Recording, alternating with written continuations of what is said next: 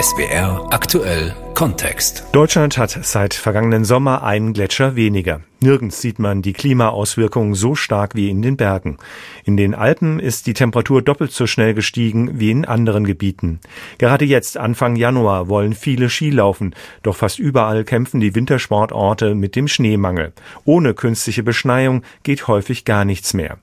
Doch Schneekanonen verbrauchen viel Strom. Gerade in der aktuellen Energiekrise treibt dies die Kosten in die Höhe. Besonders kleinere und niedrig gelegene Skigebiete werden Schwierigkeiten haben, diese Kosten noch stemmen zu können. Manche müssen aufgeben. Und andere Orte schließen sich zu größeren Einheiten zusammen, um zu überleben. Hat Skifahren noch eine Zukunft? Das ist unser SWR aktuell Kontext von Pascal Lechler. Temperaturen wie im Frühling machen selbst in den Alpen momentan das Skifahren fast unmöglich. Ohne Kunstschnee geht gar nichts und auch der kann häufig gar nicht produziert werden, weil es einfach zu warm ist. Unsere Korrespondenten und Korrespondentinnen in Tschechien, Österreich, der Schweiz und in Frankreich berichten über die Schneelagen in ihren Berichtsgebieten. An Skigebieten gibt es in Tschechien keinen Mangel. Eigentlich. Derzeit aber sind landesweit nur wenige Lifte in Betrieb. Grob gesagt, bei den Pisten über 1000 Meter Höhe ist die Wahrscheinlichkeit am größten, dass sie befahrbar sind. Im Böhmerwald zum Beispiel betrifft das einige Skiorte wie etwa in Quilder. Im Erzgebirge sind beispielsweise am Klinowetz einige Lifte in Betrieb, im Riesengebirge etwa in Spindlermühle. Was aber selbst dort gilt, die Betreiber beschneien nur ausgewählte Pisten, nur ein Bruchteil der Lifte ist deshalb in Betrieb. Die Pisten in den niedrigeren Lagen, die noch vor einigen Jahren als schneesicher galten, sind derzeit aber komplett grün. Ohne Kunstschnee, das sagen tschechische Liftbetreiber, wäre die aktuelle Saison im ganzen Land sowieso schon beendet. Das Problem, vielerorts sind die Temperaturen selbst für Kunstschnee viel zu hoch. Kilian Kirchgessner, Prag. Österreich ist in diesen Tagen vielerorts grau, nass und matschig. In Wien, Salzburg, Graz und Innsbruck ist es tagsüber etwa 10 Grad warm und nachts sinkt es meist auf Temperaturen knapp über dem Gefrierpunkt. Und in österreichischen Skigebieten geht der Schnee aus. Auf Drohnenaufnahmen sieht man oft die Piste als dünnen weißen Streifen umrahmt von grünbraunen Hügeln. Manche kleinere Skigebiete mussten wegen der Wetterlage schließen. Betroffen ist zum Beispiel das Familienskigebiet Sternstein in Oberösterreich, wenige Kilometer nördlich von Linz an der tschechischen Grenze. Seit 1. Januar zu, voraussichtliche Öffnung wieder ab 10. Januar, wenn der Wetterbericht stimmt und tatsächlich bis dahin wieder etwas Schnee kommt. Ähnlich ist es im Skigebiet Hochlecken bei Gmunden. Die großen bekannten Skigebiete in der Nähe von Salzburg, in Tirol und Vorarlberg kommen meist über die Runden. Sie decken die Talfahrten mit Kunstschnee ein. Doch man sieht auch hier überall grüne Hänge, die sonst weiß sind. Bislang soll sich das noch nicht auf die Buchungszahlen auswirken. Doch die Skitourismusbranche in Österreich macht sich Sorgen, dass es im Februar und März ordentliche Einbrüche gibt, wenn es nicht deutlich kälter wird. Aus Wien Oliver Schosch. Grüne Wiesen, stillstehende Lifte, hier und da noch ein kläglicher Rest Kunstschnee, der den milden Temperaturen und der Nässe bislang noch standgehalten hat. So sieht es derzeit in vielen tiefer gelegenen Schweizer Skigebieten aus. In der Ferienregion Sattelhochstuckli in der Zentralschweiz können Skipassbesitzer ersatzweise auf rund 1200 Metern Höhe die Sommerrodelbahn kostenfrei benutzen. Das bislang als schneesicher geltende und höher gelegene Skigebiet Splügen-Tambo im Kanton Graubünden hat den Betrieb vorübergehend komplett eingestellt. Die Verantwortlichen sagen, der Boden sei so nass, dass die Pisten nicht mehr präpariert werden könnten. Und auch nachts sei es zu warm, um Kunstschnee herzustellen. Besser sieht es in hochgelegenen Gebieten wie der Jungfrau-Skiregion bei Grindelwald im Berner Oberland aus. Doch auch dort stehen trotz Kunstschnees Lifte still. Aktuell sind rund 90 Pistenkilometer befahrbar, nicht einmal halb so viele wie sonst. Und ein Ende des Schneemangels in der Schweiz ist laut Meteorologen erstmal nicht in Sicht. Aus Genf Sandra Bieger. Ein schmales weißes Band auf grüner Wiese. So sieht derzeit eine alpine Piste der Schießstation Les Agudes auf 1600 Metern in den französischen Pyrenäen aus. Ein Kälteeinbruch zu Beginn der Ferien war verheißungsvoll, dann aber kamen das zweitwärmste Weihnachten der Nachkriegszeit und zur Jahreswende Regen, Wind und laue Luft. Alle dachten, die explodierenden Energiepreise seien das Problem, nun ist es das Wetter. Zu Silvester über 14 Grad, plus wohlgemerkt in Mont d'Or im Zentralmassiv und in Gérardmer in den Vogesen, wo, wenn überhaupt, nur noch Kunstschnee liegt. In den Alpen im Biathlon Mekka Le Grand Bornand konnte der Weltcup im Dezember noch stattfinden, den Freestyle-Weltcup von Font-Romeu in den Pyrenäen aber hat die FIS bereits verschieben müssen. Selbst im Alpenort Tignes auf über 1800 Metern liegen nur etwas über 50 Zentimeter Schnee. In den Alpen sind immerhin noch rund drei Viertel der Pisten offen, im Jura sind genauso viele zu. Insgesamt sind wegen des Frühlingswetters die Hälfte aller französischen Skipisten geschlossen. Die Vereinigung der Bürgermeister von Skiorten in Frankreich ist besorgt, wie viele Winterurlauber noch stornieren werden. Januar bis März machen etwa 80 Prozent ihres Umsatzes aus.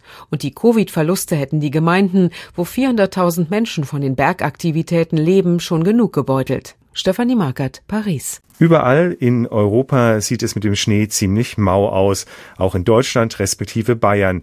Die grünen Hänge sind die Folge des Klimawandels, sagt unser Umweltexperte Werner Eckert. Ja, der Klimawandel ist ja längst Realität im Alpenraum. Die Temperaturerhöhung da geht fast doppelt so stark wie im Durchschnitt der Welt. Da hat sich die Temperatur schon um zwei Grad erhöht und weitere 0,5 bis 1,5 Grad drauf sind praktisch unvermeidlich. Da gibt es eine große Studie zu. Die Schneehöhen haben im Winter an 82 Prozent aller Messstationen in den Alpen abgenommen. Schneetage für den gesamten Alpenraum, da gibt es im Winter eine Abnahme von 10 bis 35 Prozent in den vergangenen 50 Jahren im Frühling bis 50 Prozent. Und für das laufende Jahrhundert gibt es eine Menge Projektionen, die sagen, bei Lagen um die 1000 Meter wird die Schneedecke um 70 Prozent abnehmen. Das wären pro Winter dann nur noch 30 Tage mit Schneedecke. Im Moment gibt es, wenn überhaupt, nur Schneedecken aus Kunstschnee. Die Beschneiung ist aber umstritten, und zwar wegen des hohen Strom- und Wasserverbrauchs. Hubert Aiwanger, der Wirtschaftsminister Bayerns von den Freien Wählern, sieht im Interview mit dem Deutschlandfunk in Schneekanonen die Lösung des momentanen Schneemangelproblems. Aber ist die Beschneiung nicht eine kurzsichtige Lösung?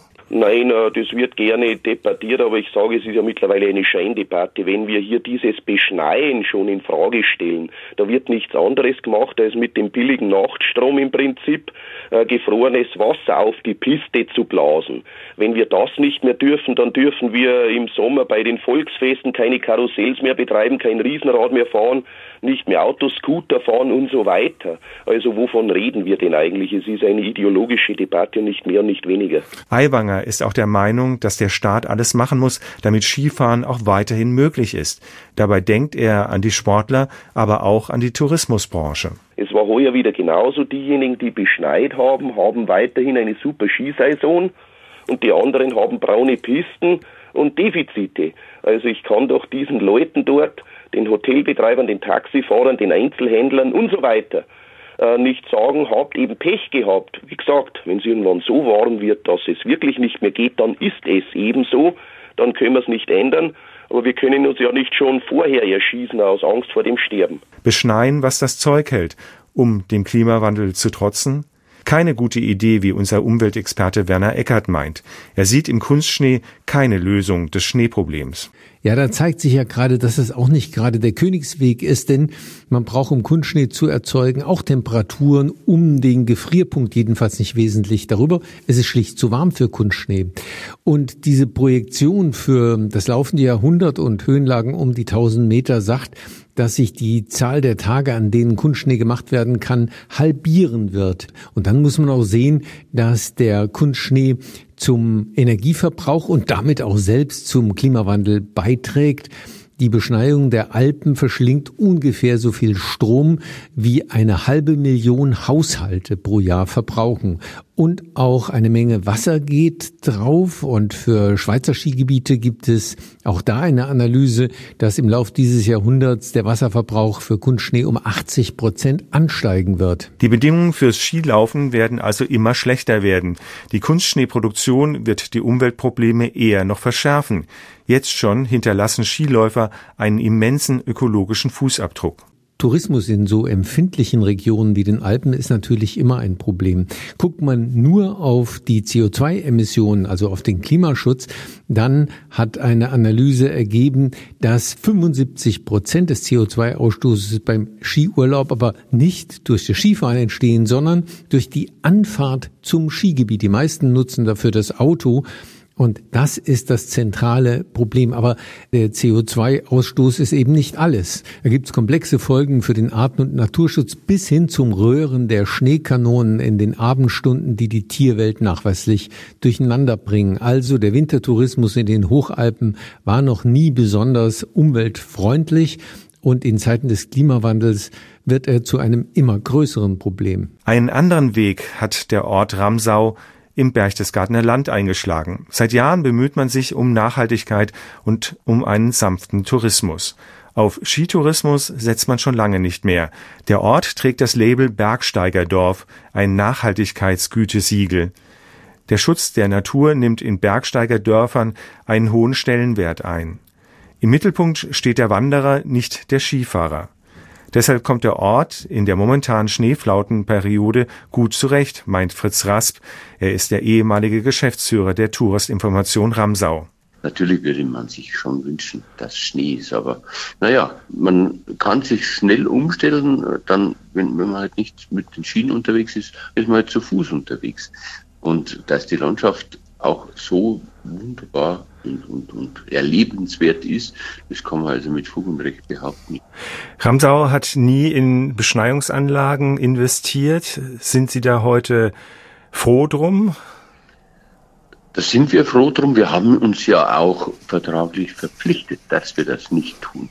Das war ja 2015 bei der Verleihung des Siegels der Bergsteigerdörfer durch den Deutschen Alpenverein auch eine der Grundvoraussetzungen, dass man sich vertraglich verpflichtet, keine großflächigen Maschinenschneeanlagen zu machen. Und ich bin der absoluten Überzeugung, dass das der richtige Weg war, weil unser Skigebiet beispielsweise liegt von 1000 Meter auf 1400. Also das ist der höchste Punkt. Das wäre ein, ein, ein absoluter Wahnsinn, wenn man da mit Schneekanonen äh, arbeiten würde, weil wir müssen uns einfach den Klimawandel stellen. Das ist so. Und äh, gerade in den Alpen ist es ja so, dass die Klimaerwärmung etwas höher sogar noch ist als im, im, im normalen Gelände.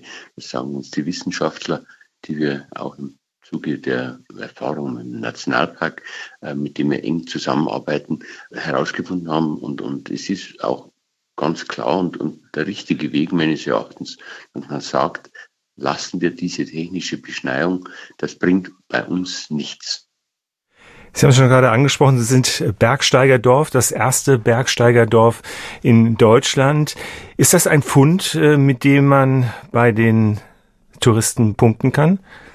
Ich denke schon. Es ist zwar so, dass die Ausrichtung oder die Zielrichtung der Bergsteigerdörfer, da gibt es noch reichlich Luft nach oben, dass die beim Verbraucher, bei unserer Klientel auch bekannt wird. Also das ist in Deutschland, glaube ich, noch ein relativ unbekanntes Siegel, aber wir sind dran und ich äh, habe wirklich den Eindruck, dass man die Leute erreicht, die, die hier Urlaub machen. Manche tun es sehr bewusst und sagen, ich komme zu Ihnen, weil Sie Bergsteigerdorf sind, aber ich glaube, das ist noch eher der geringere Prozentsatz.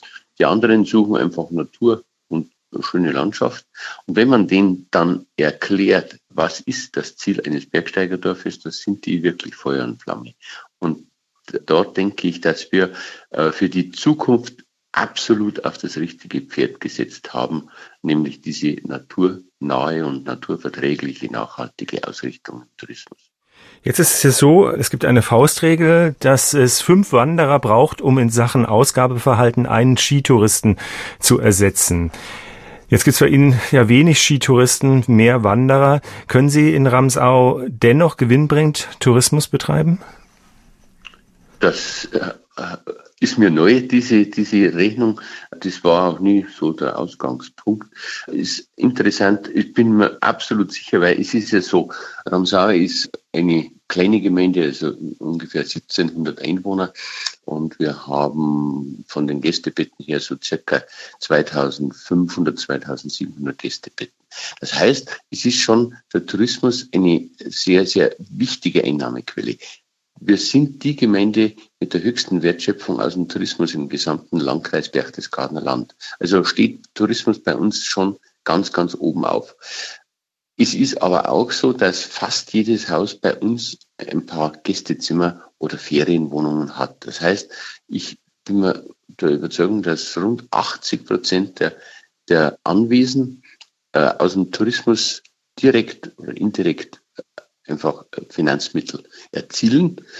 Ob das auch, äh, äh ich habe es mal in einer Gruppe von Touristikern aus Aserbaidschan erklärt, das war ganz interessant, diese Small Scale Tourism, für die sich äh, die Aserbaidschaner da interessiert haben. Das heißt, dieser klein gestaffelte Tourismus, wo die einzelnen Bauernhöfe wirklich profitieren. Wir haben ja 70, 80 äh, Bauernhöfe allein in Ramsau, die auch aus dem Tourismus direkt ihr, ja, einen Teil ihres Einkommens erzielen. Und das ist einfach enorm wichtig, dass, ich sage mal, der Großteil der Bevölkerung da auch äh, die, die Wertschöpfung genießen kann. Und darum stehen die Leute auch dahinter. Und das ist eines der Philosophien auch dieser Bergsteigerdörfer, die ja jetzt ständig am Wachsen sind. Momentan sind wir 36 im gesamten Alpenraum, das heißt Deutschland, Österreich, Italien, Südtirol, Slowenien und die Schweiz. Und wir, wir lernen auch aus diesem Austausch mit, mit den anderen Dörfern da äh, ungemein. Ich habe auf Ihrer Seite gefunden, das passt wahrscheinlich dazu, weniger dafür besser. Das ist die Devise. Das ist auf alle Fälle so, weil wir also ohne jetzt irgendwie das lenken zu wollen, miterleben, dass die Zahl der Gästebetten also wesentlich nach unten geht. Wir hatten, als ich als, als Tourismusdirektor angefangen habe, äh, 3500 Betten. Ramsau hatte mal 530.000 Übernachtungen. Jetzt haben wir vor Corona 350.000. Also es ist so, dass das eher etwas am Schrumpfen ist, diese, diese bombastischen Zahlen, die damals ja sehr gern aufgenommen wurden, aber es war natürlich auch Stress und Hektik. Und jetzt, glaube ich, hat man das etwas besser in den Griff bekommen. Die Wertschöpfung ist gestiegen, der Stress ist etwas weniger geworden und ich glaube, dass für die Einheimischen und für die Gäste das alles von Vorteil ist. Der größte Fußabdruck, den ein Skiläufer, aber auch ein Wintertourist hinterlässt, das ist ja bei der An- und Abreise, meistens mit dem eigenen Pkw. Ich habe es gesehen, bei Ihnen kann man mit Zug und Bus anreisen.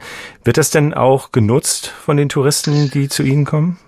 Äh, ich sage mal, wir, wir arbeiten dran. Wir arbeiten auch gemeinsam mit dem Deutschen Alpenverein sehr intensiv dran, dass wir dieses Bewusstsein stärken, eventuell mit dem ÖPNV anzureisen. Der ehemalige Tourismuschef von Ramsau, Fritz Rasp. Tourismus ist im Winter auch ohne Schnee und Schneekanone möglich. Das war der SWR aktuell Kontext. Hat Skilaufen noch eine Zukunft? Am Mikrofon war Pascal Lechler.